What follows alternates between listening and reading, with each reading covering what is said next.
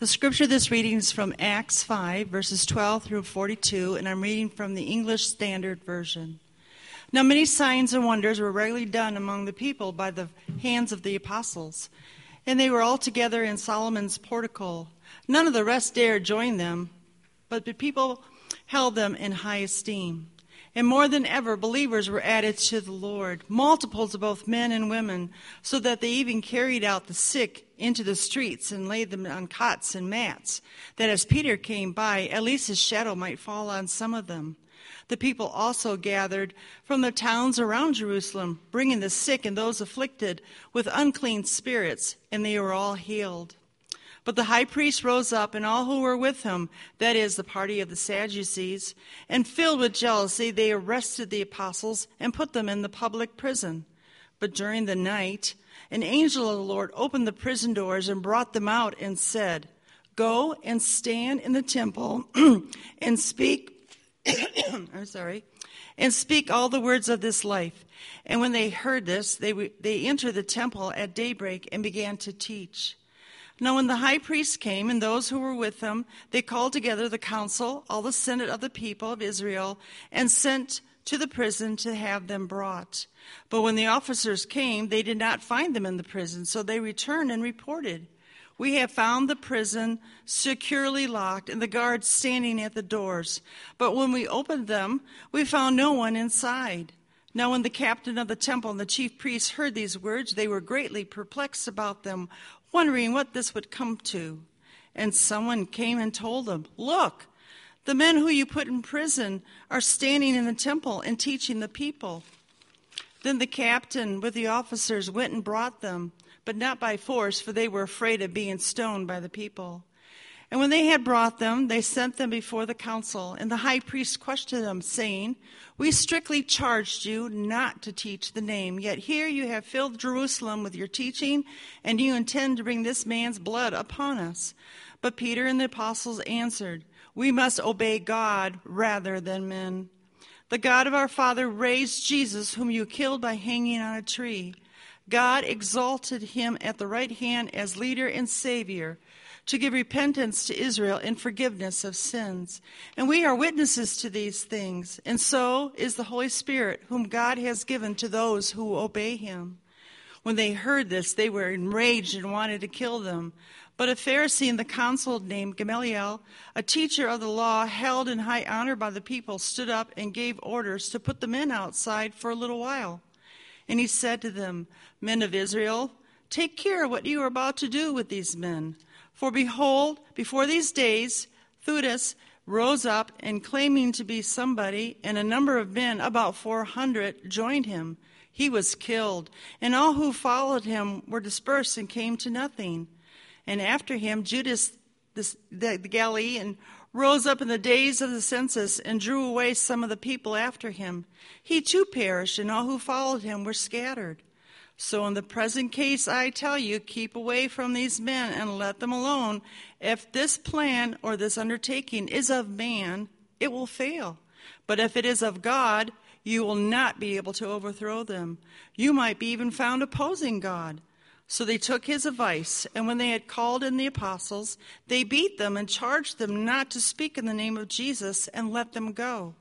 Then they left the presence of the council, rejoicing that they were counted worthy to suffer dishonor for his name. And every day in the temple and from house to house, they did not cease teaching and preaching that the Christ is Jesus. You may be seated. This is the word of the Lord.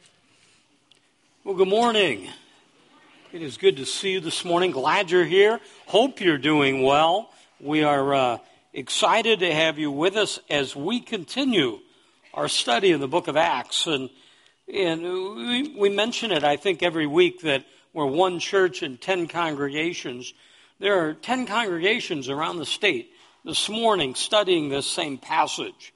And there's something we think powerful about that, about studying chapter by chapter, verse by verse, through a book.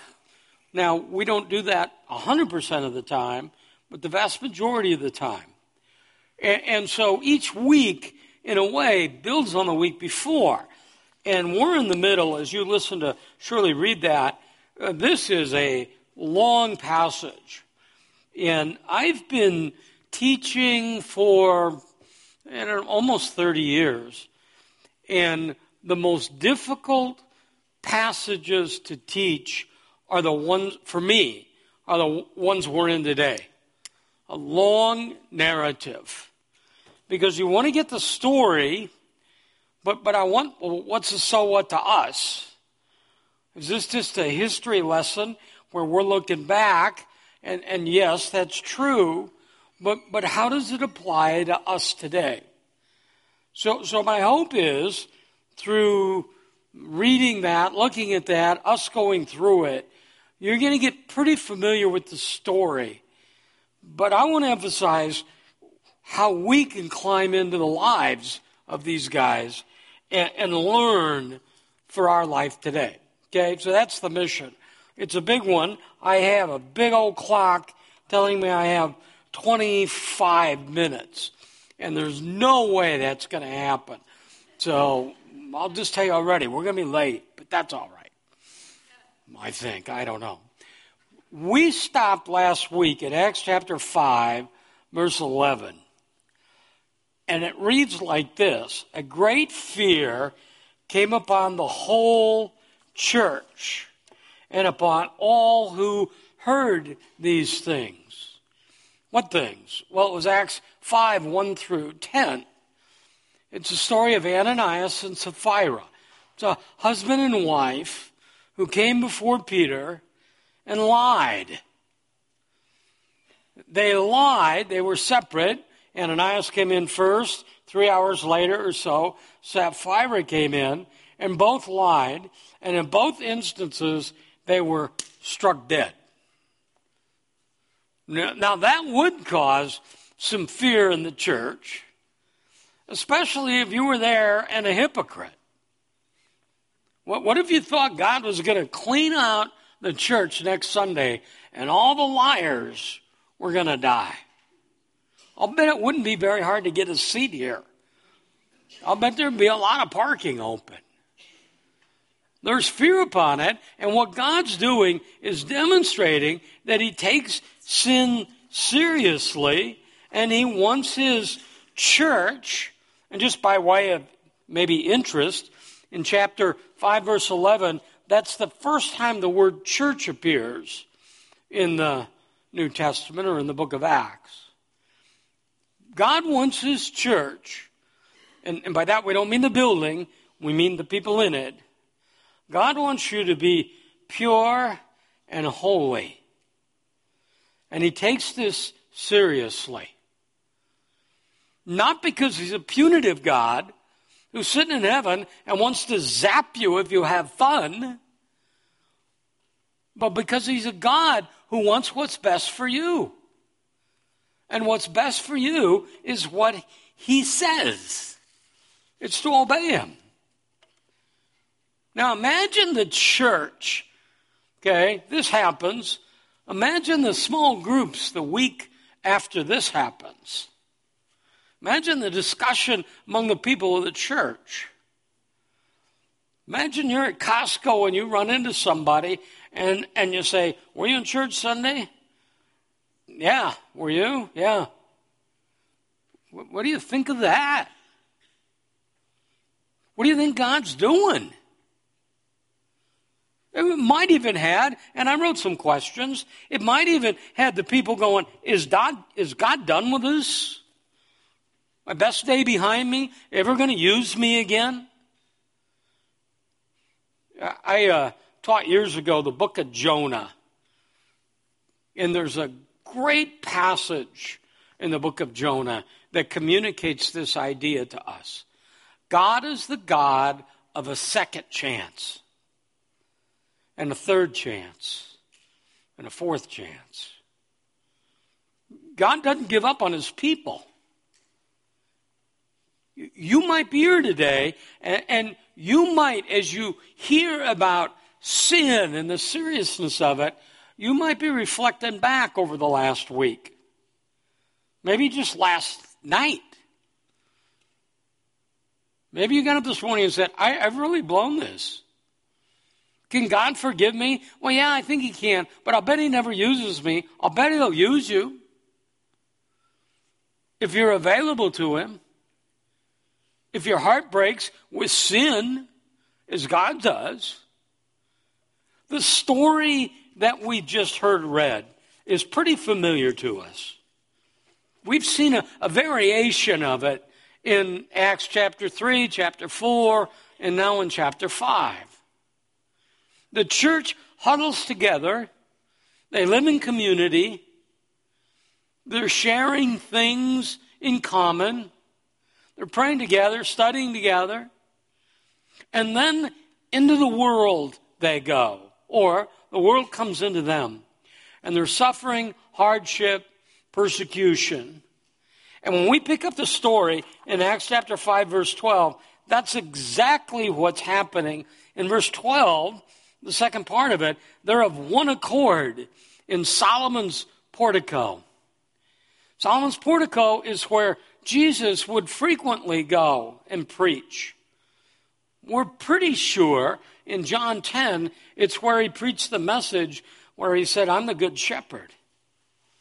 It's where Peter preached that sermon that I had a chance to teach here, what, three or four weeks ago in Acts chapter 3. And they go, and, and there's a certain group in verse 13 that doesn't dare associate with them. They see what's going on and they say, That's not for me. But they were held in high esteem. Isn't that interesting? There were people in the community that said, I, I, I can't, I don't want to be part of that, but I'm pretty impressed by the people that do.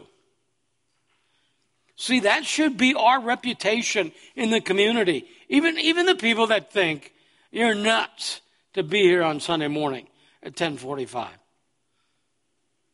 They're looking at you and, and they're saying there's something different about those people.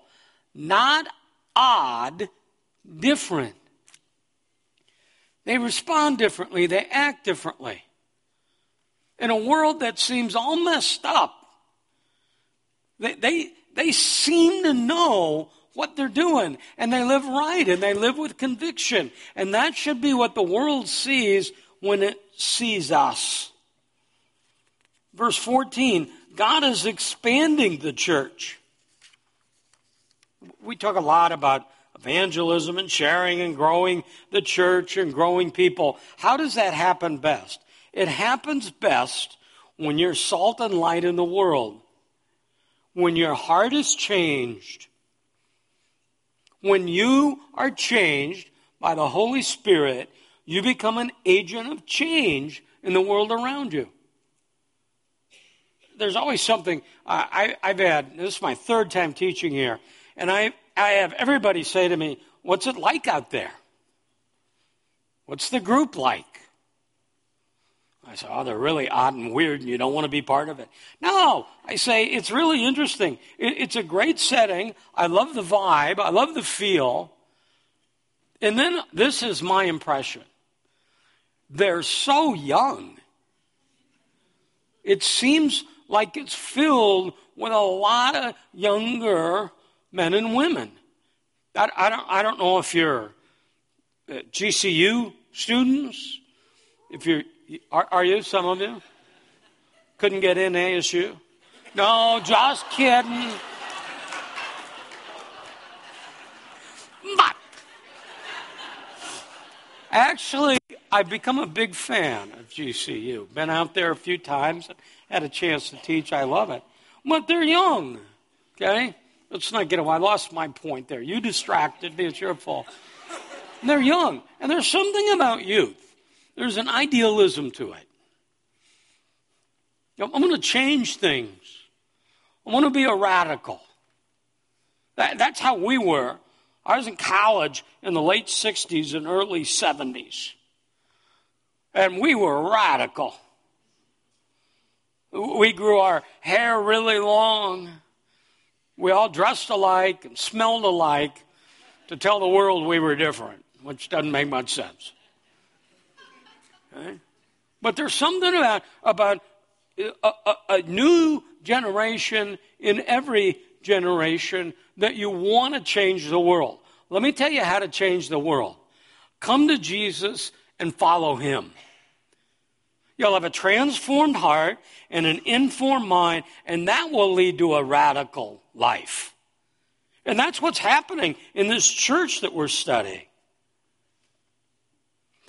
So much is going on that in verse 13, uh, uh, they're seeing healing happen. I guess verse 15, and they're bringing cots and pallets. A cot would, would be uh, kind of a small bed. Pallet would be a mattress stuffed with straw. The cots would be used by the rich, the pallets by the poor. It was the message that the Christian faith was cutting across all lines economic lines, racial lines, huge in that day and age, gender lines. And the apostles are living this stuff. And there's miracles and wonders and signs. God's doing something. And the people are responding to it. Verse 16, and there's people from outside the city of Jerusalem. I apologize for bending over. I know I've done this enough to know this is not a very pleasant posture to look at, but I got so much junk going on. I'm having a hard time breathing. That's the only way I get relief. So it looks bad, but I feel good. So that's all you need to know. It's for my own good. What they're seeing here is what we said was the key verse of the book. You'll be my witnesses in Jerusalem and Judea and Samaria and to the outermost, remotest parts of the world. God has a plan and He works His plan. Just to remind you, Acts chapter 2, verse 41, 3,000 people are saved. Verse 47 in Acts chapter 2, the Lord's adding to their number day by day chapter 4, verse 4. Now the church is about 5,000. 514, he's adding to their number. 6, uh, 7, the disciples continue increasing in Jerusalem. The church is growing. And wherever the church grows, and wherever Christians thrive, inevitably comes suffering and persecution. And that's what happens. Look with me, verse 17. The high priest rose up along with his associates. It's the sect called the Sadducees. And here's their motive they're filled with jealousy. They're jealous that the name of Jesus is being preached and the resurrection is being preached, and people are responding. And they're afraid they're going to lose their influence, their position and they're afraid. So, what they do is take the disciples and have them arrested in verse 18, put them into jail. But an angel comes and opens the door and tells them, Go your way, stand and speak to the people in the temple the whole message of life. They were told, if we go back to, to Peter's first message don't be preaching this gospel. Stay out of the temple. And they said, Well, we can't do that. We got to obey God. So ultimately, they beat him and let him go, and they go through it again, and they go through it again, and here it is again. This angel comes and releases them in the middle of the night. Verse 21 the high priest and his associates come together and they call a council. And they call the Senate of the sons of Israel. And they send an order to the prison house and say, Bring those guys to us. Well, the officers come and said, We got a problem. The prison's there, the door is locked, but the guys are gone. So they're about to say in verse 24 go and investigate this because they're perplexed. How can this happen? I've asked you to imagine what it's like for the apostles. Imagine what it's like for these guys. They've thought they've had this Christian thing shut down several times. I'm sure the night of the crucifixion, those Jewish leaders were together saying, finally, we're done with Jesus. This baby's done. Then there's the resurrection, a little bit of excitement. They say, well, we're going to come up with some sort of a story explanation for this. We got it done. And then they arrest Peter and John, and they think, got it done. Then they arrest Peter and John, got it done. They arrest them again, they got them in jail, they got them locked up. Nobody can get in, nobody can get out. We got it done. They're out again. What do we do? How do we stop it? Where are these guys? In verse 25, all of a sudden, somebody comes in and says, We found them. You're not going to believe it. They're in the temple preaching again. And, and off the temple guard captain goes, and they arrest him. We're, told in verse 26 they bring him back without violence. They were afraid of the people. And now Peter and John, the apostles, are before the council. And they say in verse 28 Didn't we give you strict orders not to continue preaching in this name? And behold, you fill Jerusalem with your teaching. And you're trying to put his blood on us. Verse 29 Peter crystallizes the whole issue for them, for you, for me, for us. We must obey God rather than man. Your, your problem is not with me. Your problem's with God. He told us to do this. Your battle's with Him. And then He gives them the many message again the God of our fathers raised up Jesus. Jesus, look at verse 30, who you put to death. He's told him this three or four times. You're guilty. It's the one who God exalted to his right hand as the prince and a savior. You put him to death, but God raised him from the dead. And we're the witnesses of all things. That's the gospel. That's our message. What do we have to say to the world? That Christ died and rose again, and he died for our sin. When John's message mentioned, we're in the uh, middle or the second week, I guess, of Lent, that we're leading up to Easter. Easter's a big deal. The resurrection is a big deal. It's what separates biblical Christianity from everything else. If you're here today and you're antagonistic toward us, or you're skeptical, I'm going to make your job really easy. If you want to blow this whole thing apart, all you have to do is disprove the resurrection. If that resurrection's not real, then this whole thing is a joke. You'd be way better off staying home than coming here. But the resurrection's real. Jesus rose from the dead. That's their message that they preach over and over and over and over again. And it's our message. We talk about game changer. That's the game changer. And many of you in this room, and we'll see it manifest in a minute, you'll take communion as a testimony to the fact that you believe Jesus rose and died for you. There's something in our mind, almost naturally, I think, that says if I'm obeying God rather than man, why is there this suffering and resistance and difficulty, even persecution? I, I, I, don't know if you have any idea how something like this comes together. There's a lot of parts that come into it. But one of the things, and every church does it differently.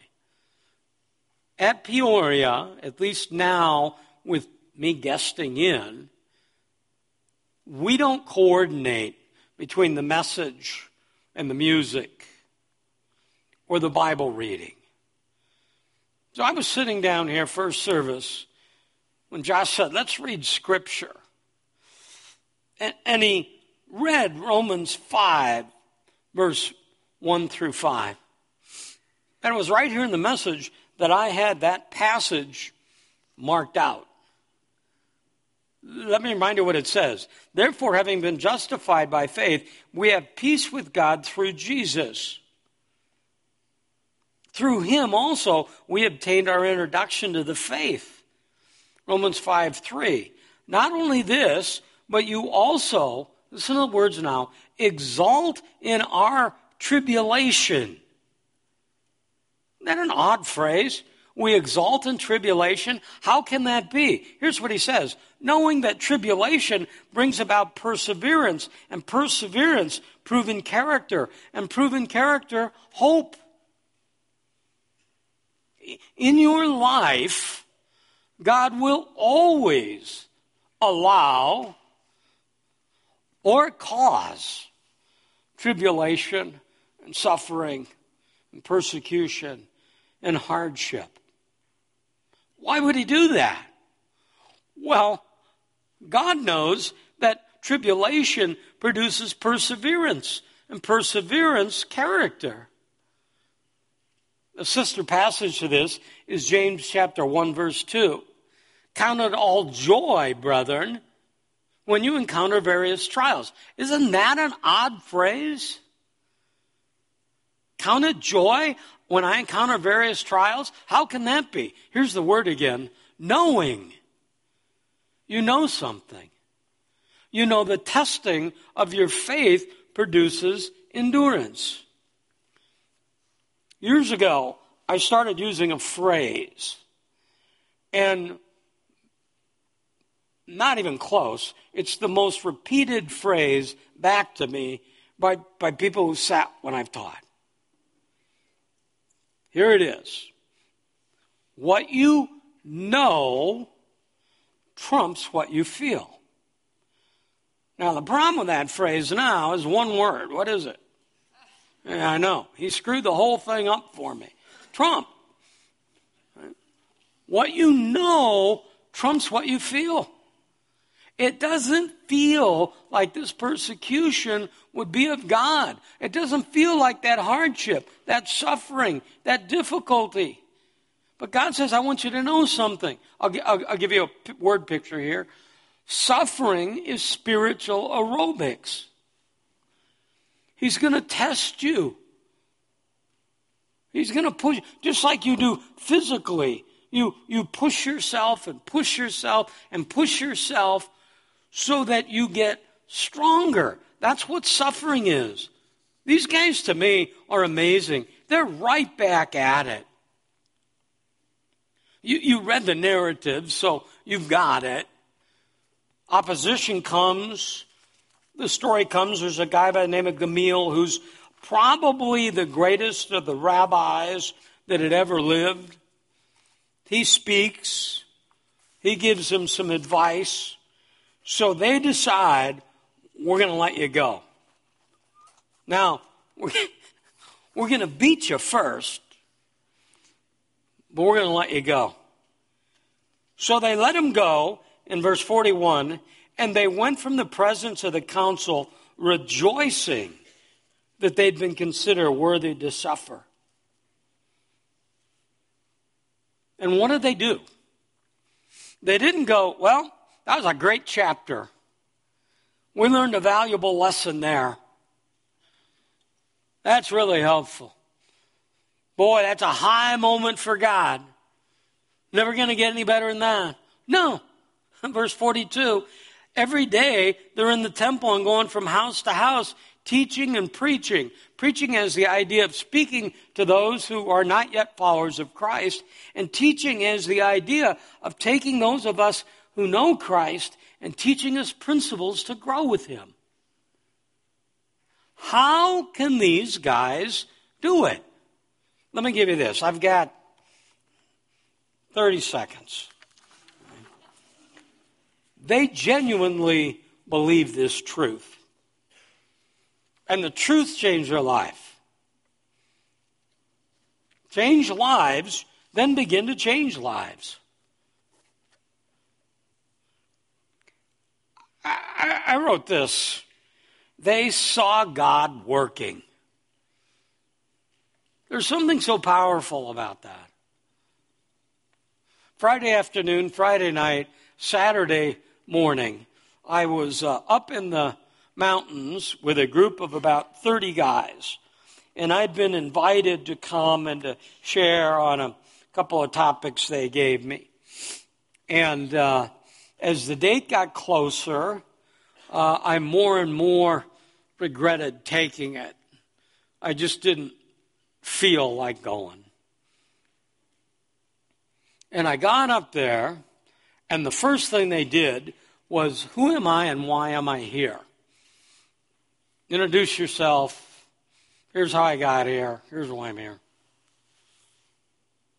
Took about an hour. It's a long time. By the end of that hour, I was so jacked up, excited to be there.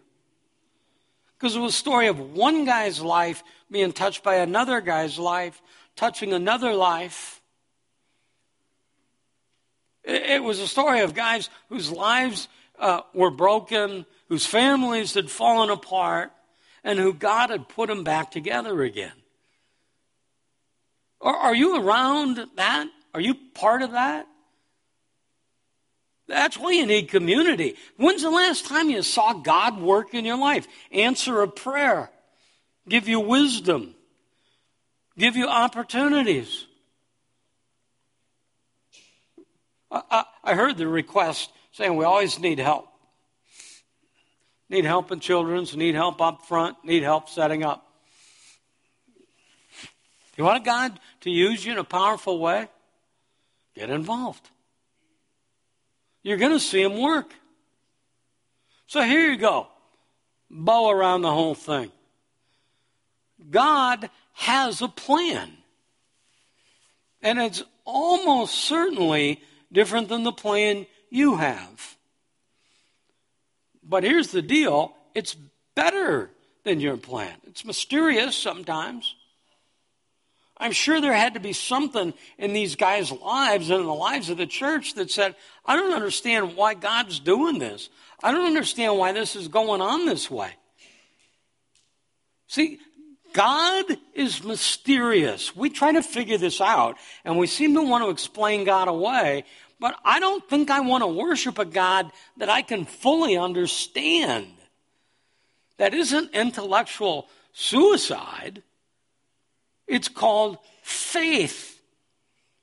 If I could figure this whole thing out, it wouldn't take faith. God has a plan.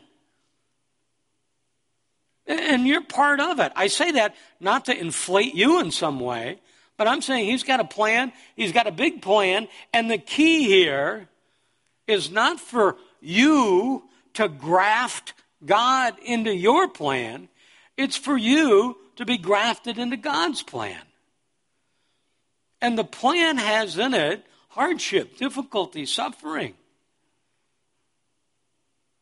We're not focused here on results. You and I live in a very result oriented world. I, I get the newspaper. I only want to know did you win or did you lose? Because if you won, you're a winner, and if you lost, you're a loser. That's how we tend to think. It's not true, but we tend to think that way.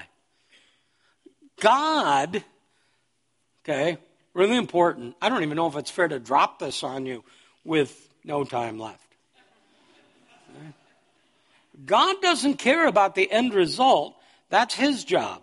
He cares about the process. How you're doing what you're doing is far more important than what you're doing. He wants you to obey Him. He wants you to live for His honor and His glory. And in His plan, there may be suffering and hardship and difficulty for you. And it may not be the plan you chose, but it's the one He's chosen. That's the story of the book of Acts. That's the story of the church. That's your story and mine. What, what we want to do is take a couple of minutes and have you ask the Holy Spirit to apply that to your life. What's God teaching you through the history of this early church? Sit and think about that, and the guys will come back and lead us in communion and close our time of worship.